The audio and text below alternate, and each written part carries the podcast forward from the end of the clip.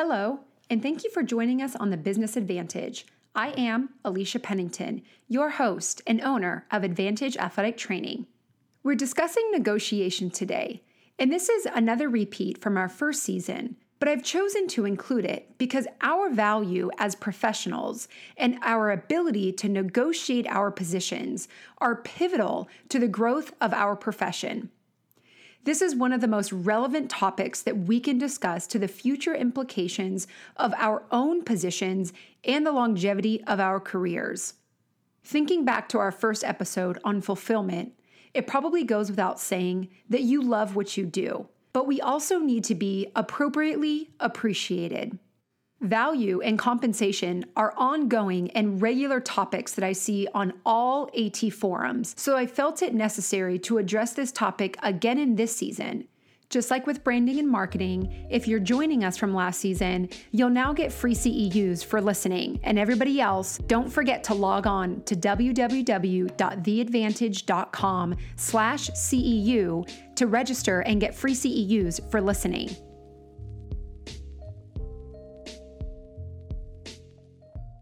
Key learning objectives. Develop an ability to identify negotiating points and how to present well informed presentations in favor of your negotiation. Understand the impact that negotiating on your own behalf has on the overall growth and development of the profession. Identify resources to increase your negotiating power. Like always, starting off with defining the topic. According to Wikipedia, negotiation is a dialogue between two or more people or parties intended to reach a beneficial outcome. By the way, I wanted you all to know that I use websites like Wikipedia or dictionary.com for information to show you that this is not complex or hard to find knowledge about. I purposely use sites that are familiar so that you see that this information is accessible. So, breaking down that definition for our own understanding. I think the largest hindrance that we all face with negotiation is that we view it as an argument. And honestly, the word negotiation is a little bit scary and seemingly confrontational. To negotiate, to me, seems like something that other people do. You know, like businessmen or lawyers, but definitely not athletic trainers. Let's start by changing our own mind about that definition by defining what an argument is. And so we can eliminate that from our possibility of thinking so that we can focus on what negotiation actually is. Arguments are defined as an oral disagreement, verbal opposition, or discussion involving differing sides. So, though by definition arguments are not necessarily negative, they certainly carry that connotation. The primary differences between negotiation and an argument are body language, tone of voice, and intent. During a negotiation, an agreement is trying to be met, while in an argument, a point is trying to be proven. I want to caution you against exchanging those two ideas or terms in your head. Many people naturally avoid conflict, and I would hate for you to have an aversion to negotiation because you confuse it with being an argument. I also want to point out that to negotiate is actually a verb, whereas an argument is a noun. So, negotiation is an actionable item, whereas an argument is just a thing. So, nothing to be afraid of here. With the ever present discussion in our profession of increased value, a way each of us can contribute is by negotiating on our own behalf. Understanding theory around negotiation, but also what to bring with you to the table in a negotiation, are important aspects to advancing our profession forward. While the focus of this episode is on how to negotiate for yourself professionally in your career, recognize that there are negotiations occurring every single day. Each time you speak with a coach and give in a little bit on what an athlete can do that day, this is a small negotiation. This is a great area to practice these skills and to understand the different aspects in theory associated with negotiating. Going back to our critical thinking episode, you would use the relevant information you gathered in forming your negotiation. Consider what options are available during the thinking open mind stage, and then communicate what you're willing to negotiate on. Many of our episodes build upon each other. So if you're having difficulty digesting what we're talking about, reflect back on the work that you've done over previous episodes and see how it can lend to what you are learning today. Without the knowledge and experience in how to properly represent ourselves in a negotiation, we risk hindering our own careers and the profession in general. It should be a personal responsibility to advance your position each year in a new way. There are various examples of this, which we will get into, but having a focused plan on what to achieve and how to leave your position better than you came into it is a professional duty each of us should hold. We have much to attribute to those who came before us in our ability to step into many of the positions we now have. We would be without emerging practices in several of the domains that we have permeated into if it weren't for other athletic trainers' ability to negotiate for themselves and thereby us. Working in our favor, we are a young profession with much growth to be had. The leaders of our profession are continually displaying examples of how we can improve our positions. This is including, but not limited to, new legislation, white papers, consensus statements, increased proficiencies, salary surveys, and on and on.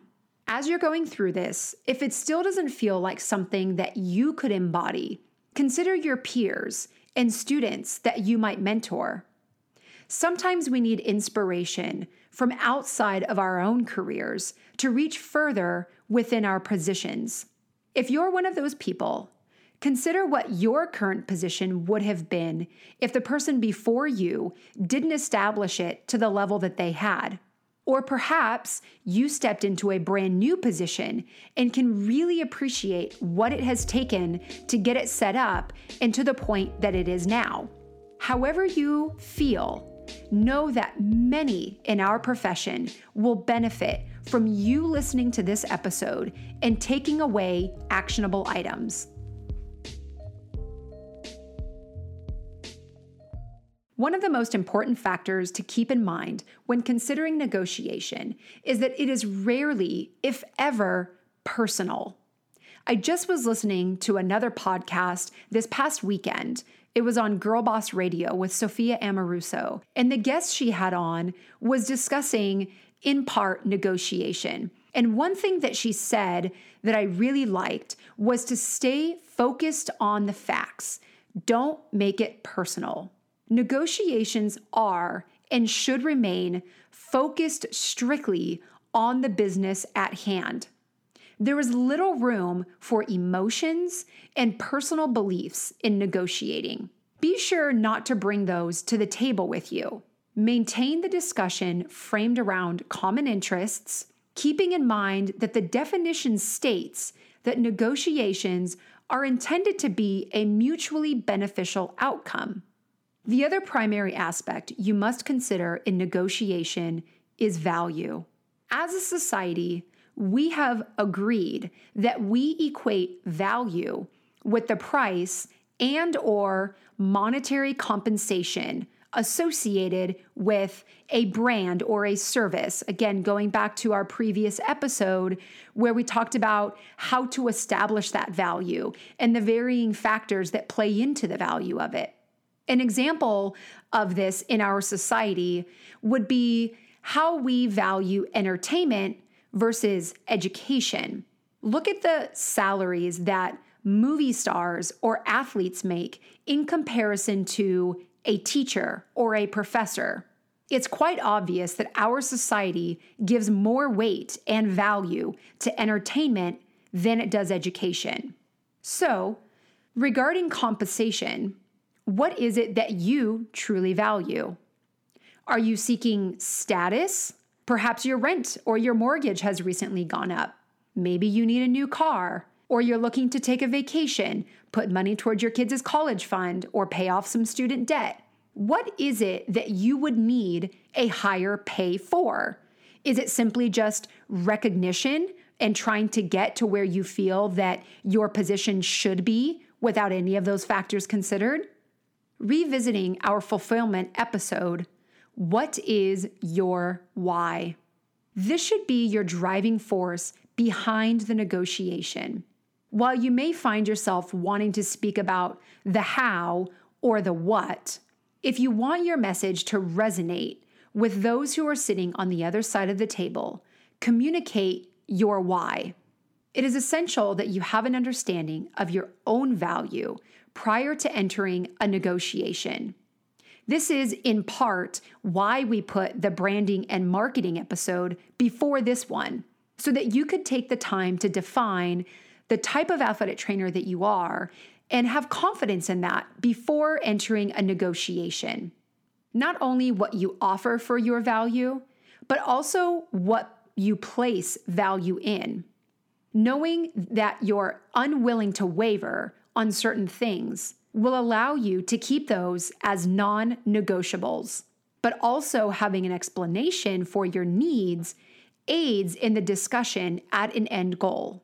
Like we talked about in critical thinking, if you are able to remain open minded in communicating your needs while understanding that all others at the table also have needs to be met, you increase your likelihood of finding an amicable understanding. Coming in close minded, matter of fact, and unwavering will quickly find you at an argument instead of a negotiation. Perhaps in your value evaluation, you determine that monetary compensation is not what needs attention at your current position. Merit increases are another way to negotiate for more in your position without asking for a raise. Examples could be more vacation or sick days, higher CEU reimbursement, or transitioning your position from 10 months to 12 months. Be creative in considering other ways that you could be compensated outside of just a pay increase. For some, having more vacation days or consistent work through the summer may be more valuable than having more money in your paycheck. Negotiations also don't have to have huge year ending or beginning considerations. Perhaps you're able to meet with your athletic director or direct supervisor to set up a differing schedule for each season.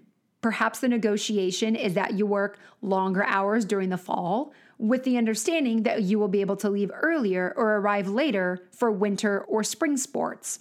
Be considerate of features your job has that many others may not, and vice versa.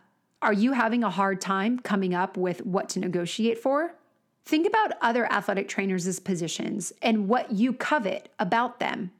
The last time a peer mentioned something and you thought, wow, that's so cool, that's what you should be negotiating for. When thinking about value, you must consider the perspective of what that value might add. To quote Stacy Ritter, an athletic trainer in San Luis Obispo, California, and former District 8 secondary school chair, quote, Tooting our own horn or patting ourselves on the back is only self serving unless we can demonstrate our value to others. Whether it be risk mitigation or dollar value profit or taking a burden off of others, we are not important to them simply by being important to ourselves. Find out what stakeholders value and demonstrate how you meet that need. I will give specific tools and examples of how you can optimize help in order to achieve this. I also had the pleasure of interviewing NATA President Scott Sailor, and he said, in relation to value, while the ability to tape an ankle could be valuable, developing an EAP is far more valuable, mostly because having an EAP reduces liability on the client side And because the situation an EAP is used for is far more extreme than the one a taped ankle would be used in. The practice you have been doing from our critical thinking episode will lend itself well for negotiating. Putting yourself in the other person's shoes, understanding what they value, will allow you to speak to their needs. Operating from this mindset greatly increases your ability to comprehend their negotiating points. I mentioned to you during the fulfillment episode that I'm sort of a self help junkie. Well, in my self help pursuits, one of the books that reigns near the top is Seven Habits of Highly Effective People by Stephen R. Covey. I know that this is one that's extremely popular, and I would highly recommend that if you haven't read it or listened to it, it's definitely one that's worth listening to or reading. Um, this is actually a really old book with lots of great information, and I would definitely recommend it for all to read at some point in their careers. As the name implies, Covey discusses seven habits, with number four being the win win principle. This is an excerpt from that chapter. Most of us learn to base our self worth on comparisons and competition. We think about succeeding in terms of someone else failing. That is, if I win, you lose, or if you win, I lose. Many people think in terms of either or. Either you're nice or you're tough. Win win requires that you be both. It's a balancing act between courage and consideration. To go for win win, you not only have to be empathetic, but you also have to be confident. You not only have to be considerate and sensitive, you also have to be brave. To do that, to achieve that balance between courage and consideration, is the essence of real maturity and is fundamental to win win. Is this sounding familiar to anyone who listened to the critical thinking episode? About three fourths of the way through that episode, I challenged the listeners to debate with themselves whether being nice meant that you were submissive or a pushover. If you could manage to have conviction, but still communicate empathetically, this is what Covey is touching on here to be considerate and sensitive, but also brave, to achieve the balance between courage and consideration. Do you feel like you have attained a level of maturity that would allow for that?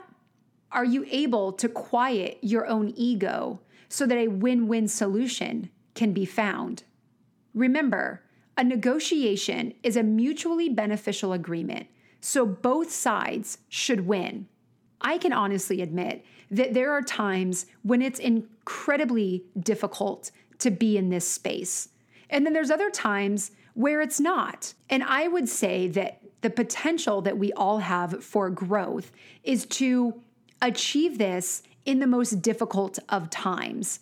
But it's probably good to start by practicing in the easier ones I myself don't particularly enjoy or seek out conflict. So I don't always have the greatest strength or bravery or confidence.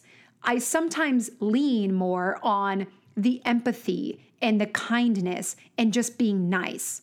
But I recognize the shortcomings that that creates for me and also the disservice that it does to others involved.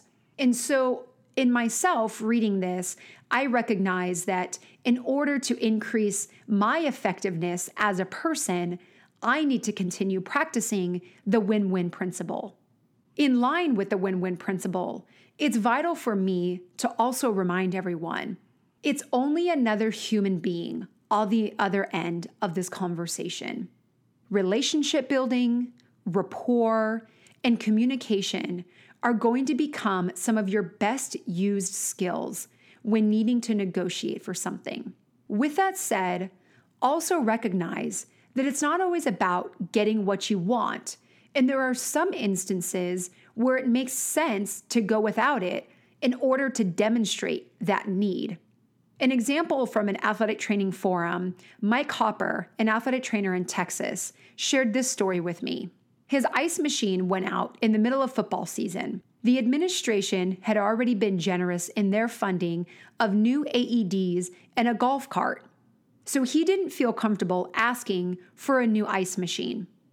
Instead, he spoke with the cafeteria director and set up a routine where they would go across campus several times a week in order to fill their coolers with ice. It wasn't long before the athletic director noticed this happening and made a point of getting him a new ice machine that was three times the size of their previous one. Now, some of you may hear this and think, oh, spoiled AT in Texas.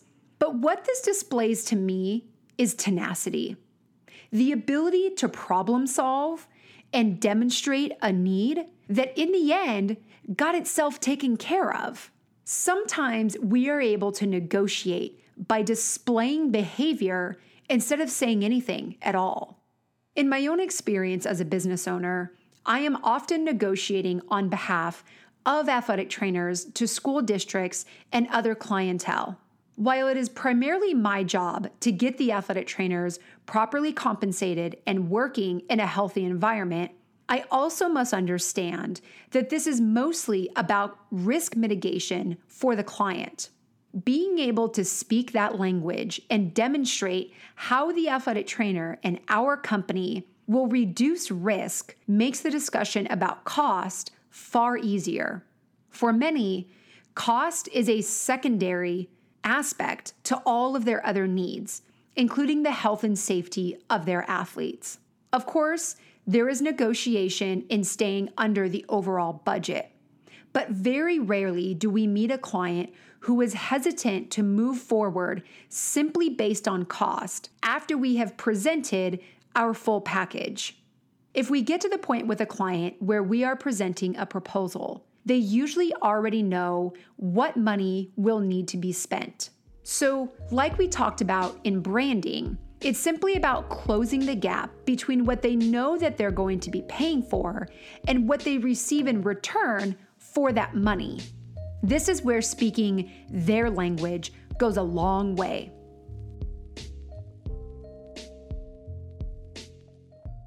Here are some examples of what is provided to us that can help build our negotiating power when we're going into various situations. In the event that you are already in an established position, consider these resources. The NATA Value Model, which is available now for both college and university and the secondary school setting. These are online tools developed by leading professionals to determine how many athletic trainers are ideal for the number of athletes and workload at your organization.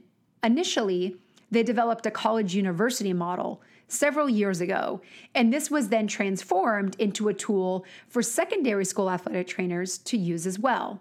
I had one AT share with me that he had done all the work to put this together, and the administration basically shrugged it off.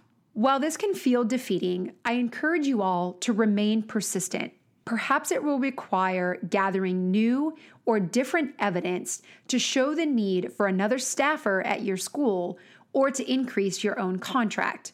Be creative and flexible in understanding their needs, but also consider additional options, like we talked about before, such as other days off, perhaps being compensated for tournaments out of a boosters or a uh, specific sport or club's budget things along those lines that maybe don't impact the overall cost or value of your 10 month contract, but that you're able to make additional monies on the outside.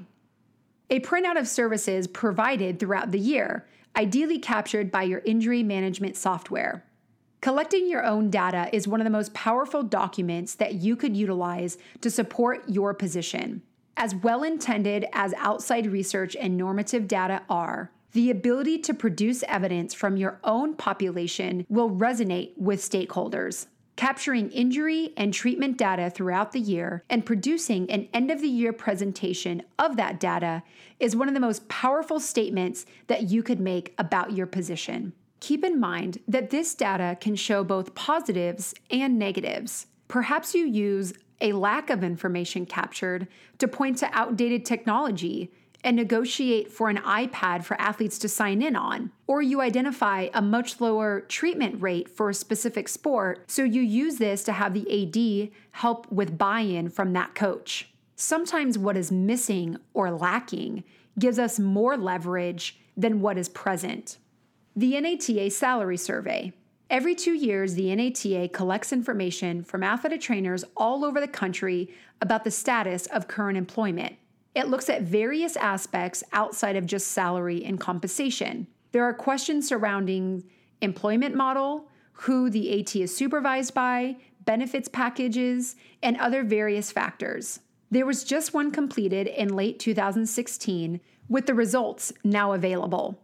It will be interesting to compare this information gathered in that survey to the 2014 edition, which was actually the first one of its kind. Sadly, I saw that there was only about a 20% response rate to the 2014 census. This is a valuable tool in being able to leverage what is captured nationally to support our efforts locally. This is a great example of how you could contribute to the profession in a way that may not feel impactful for you, but could be quite helpful to someone else. You can use the information from the salary survey to advocate for various aspects of your position, one of the most strongly stated being your salary. NATA mines the data to produce statistics for each state and district, so you can see an average for your area and compare. Another resource is the NATA Positions Improvement Guide. This is a 97 page document, not to scare you, that has 13 different chapters on how to improve your position in ways that perhaps you hadn't previously considered. Some of them include changing your employment model, improving your bottom line, understanding contracts and negotiations, improving your facility, communication, and time management along with various others. Here's a quote from page 31, which I hope we've actually debunked for you. And if not, this quote should speak for itself. As a negotiator, you should be somewhat hard nosed. Although this approach is required to get you what you want, it may produce unwanted tension between you and the personnel director. This tension may make future negotiations much more difficult. I almost cringed reading that.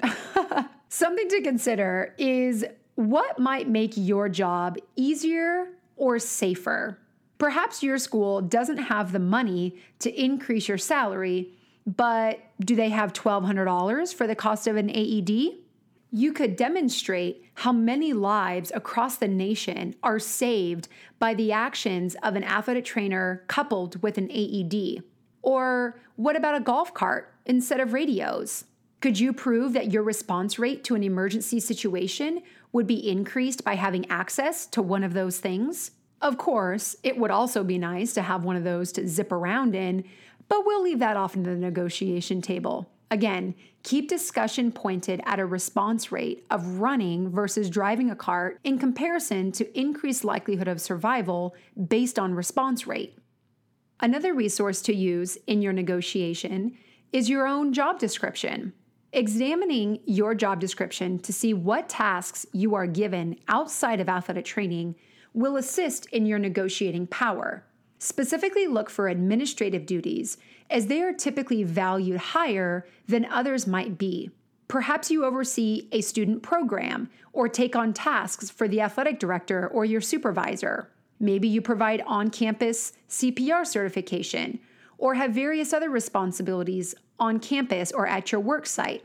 All of these help to show your greater value to the community and others outside of just the sports medicine room. Another resource available to those who are already in current positions are documents that you've created that may lower liability. As we've already mentioned, being able to objectively demonstrate how you have reduced risk will increase your value. This is included, but not limited to, developing an EAP, comprising a concussion protocol, identifying a team physician, or creating a policy and procedure document. All of these help protect the school district and yourself against litigation. Lastly, research other similar positions in your industry. Though not as valuable as some of the other ideas that we've mentioned, speaking with others in your area, especially within the same district or organization, about their employment structure can help you negotiate your own. In the event that you find yourself creating a new position, here are some different resources that you could use. First of all, education about what an athletic trainer is. One of the most powerful tools that we have available to us is our own knowledge and education. When introducing new positions, never assume that the client has a full understanding of what an athletic trainer can accomplish. Take the time to educate them about the full capacity of our skills and the dynamic role we play as part of a larger healthcare team.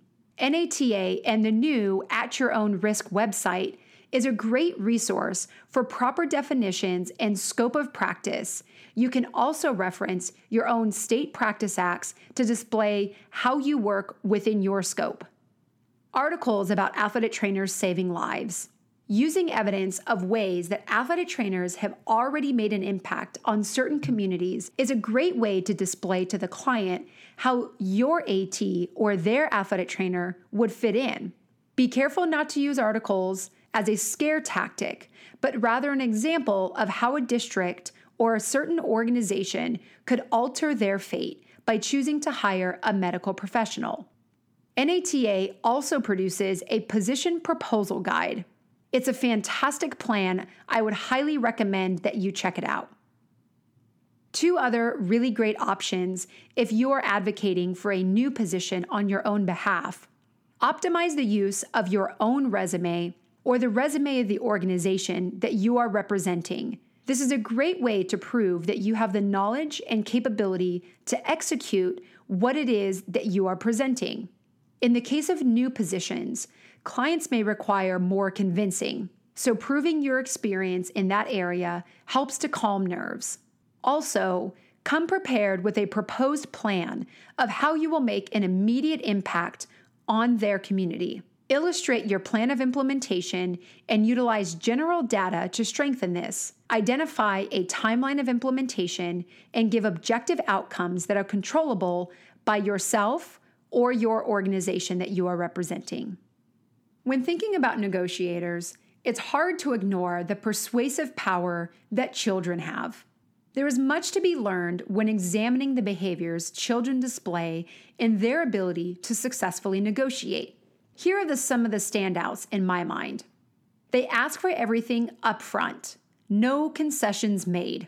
I'm sure you're familiar with the phrase, never hurts to ask, right? Well, children are one of the best at embracing this. They have no inhibition in asking for precisely what they want with no concessions. Their matter of fact approach allows us to appreciate sticking to business as they often put up strong arguments for what they desire, despite how much the adult may or may not agree. They don't accept no as a final answer. Children are some of the best receivers of a no, as they find ways to navigate around this, offering alternative suggestions or finding a meeting point between where they started and the stern no that they were given. Children are creative in their approach, often concocting a win win scenario for themselves, regardless of what the answer may be from the parents. No is a starting point to determine what is off the table for the other side. It's your responsibility to negotiate what is left. They recruit others. How many times did you use the ask mom in front of a friend technique in order to get what you wanted? Or go to dad first to recruit him, knowing that mom is going to be hesitant. Children are great at finding allies to join their cause, thereby presenting a stronger argument. Getting others to join your cause often makes it more valuable and proves that there's a greater need for the topic to be addressed. They play naive. Better to ask for forgiveness than for permission, right? Not always, but children are great at acting like they didn't know any better, thereby creating a scenario where it's difficult to get upset. Sometimes it benefits us to have less knowledge, as it allows us to get away with more. They are persistent. Squeaky wheel gets the grease. Continuing to reiterate why you want what you're seeking and the validation behind it can wear down the other side. In summary, negotiation is about being able to have a conversation with others that points at a mutually beneficial agreement for all parties. While it may seem scary to think about, remember it's not an argument, simply a conversation. Be resourceful in providing data, examples, and support to promote what it is you are attempting to negotiate for. Remember, though, that sometimes demonstrating the need is more persuasive. If you anticipate wanting to negotiate for something in the future, start having the conversation and collecting the data now. Don't underestimate the power of knowledge and communication in preparation. Take advantage of practicing in front of a mirror or on a friend to flush out any nerves that you might have or answer any potential questions that might come up. Know that no is not always a final answer. Work alongside the other party to find a win win solution. And remember, it's just another person sitting at the table. If you approach them with an open mind, you are likely to find a solution that is fitting to you both. Some action items you can take away from this episode are redefining what negotiation means to you. Change your own mind if you thought it was an argument and instead frame it around open dialogue pointed at an equally beneficial outcome. Start paying attention to the small negotiations you have every day, whether it be with a coach on an athlete's return to play or with your four year old niece about how much candy she can eat. Pay attention to the tactics that work on you to bend in their direction, but also the techniques you use to stand your ground. Identify one to two items in your own position that could be negotiated. Perhaps it's a new supply, a change in your contract, or otherwise. Consider what data you could use to support that negotiation and start working towards a plan for proposal. Contact a mentor or someone deeper into the profession than you are. Ask them about how they have negotiated for different things throughout their career for inspiration and motivation in your own. Thank you for listening. I expect that you now have a more thorough and realistic understanding of negotiation, especially in how it pertains to athletic training.